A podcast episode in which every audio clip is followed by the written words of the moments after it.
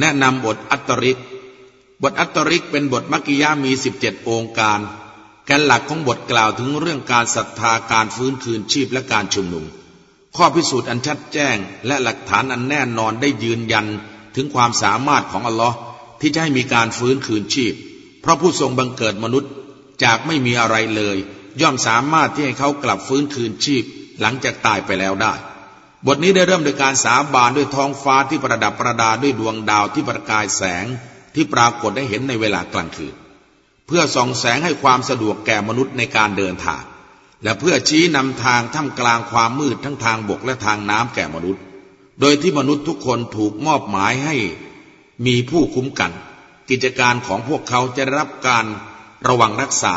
โดยมาลายกาผู้ทรงคุณธรรม บทนี้ได้นำหลักฐานและข้อพิสูจน์มายืนยันถึงเดชานุภาพของพระเจ้าแห่งสากลโลก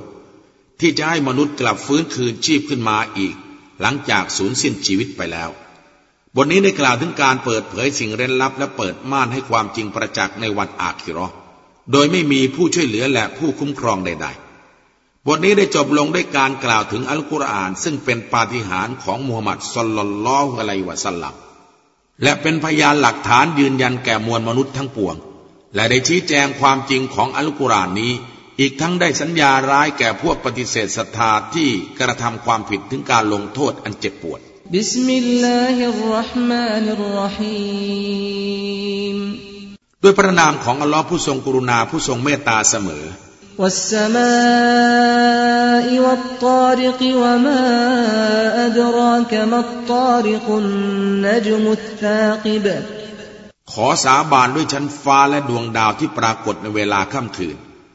และอะไรเล่าจะทำให้เจ้าได้รู้ว่าสิ่งที่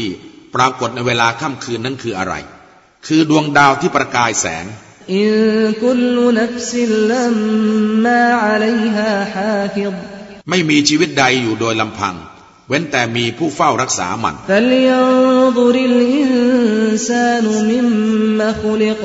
ดังนั้นมนุษย์จงไตรตรองดูสิว่า เขาถูกบังเกิดมาจากอะไร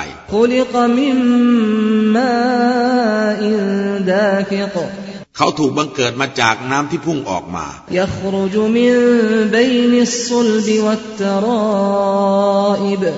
มันออกมาจากกระดูกสันหลังของชาย และกระดูกหน้าอกของหญิง อินนหูอัลารจฮิลกาดิรุยมทุบลัสราอิรฟมาลหูมินกุวติวลานาซิร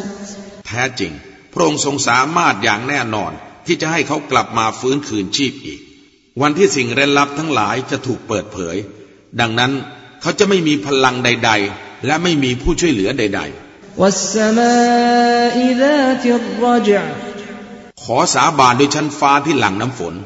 والأرض ذات الصدع และแผ่นดินที่ปริออกให้เมล็ดพืชออกมาอินนหูลกอลุฟัสลวะมาฮุวบิลฮซลแท้จริง อัลกุรอานนั้นคือพระดำรัสที่จำแนกระหว่างความจริงกับความเท็จ และอัลกุรอานนั้นไม่ใช่เรื่องไร้สาระ อินนฮุมยาคีดูนคัยดวะอคีดุคัยดาแท้จริงพวกเขากำลังวางแผนกันอยู่ และข้าก็วางแผนอยู่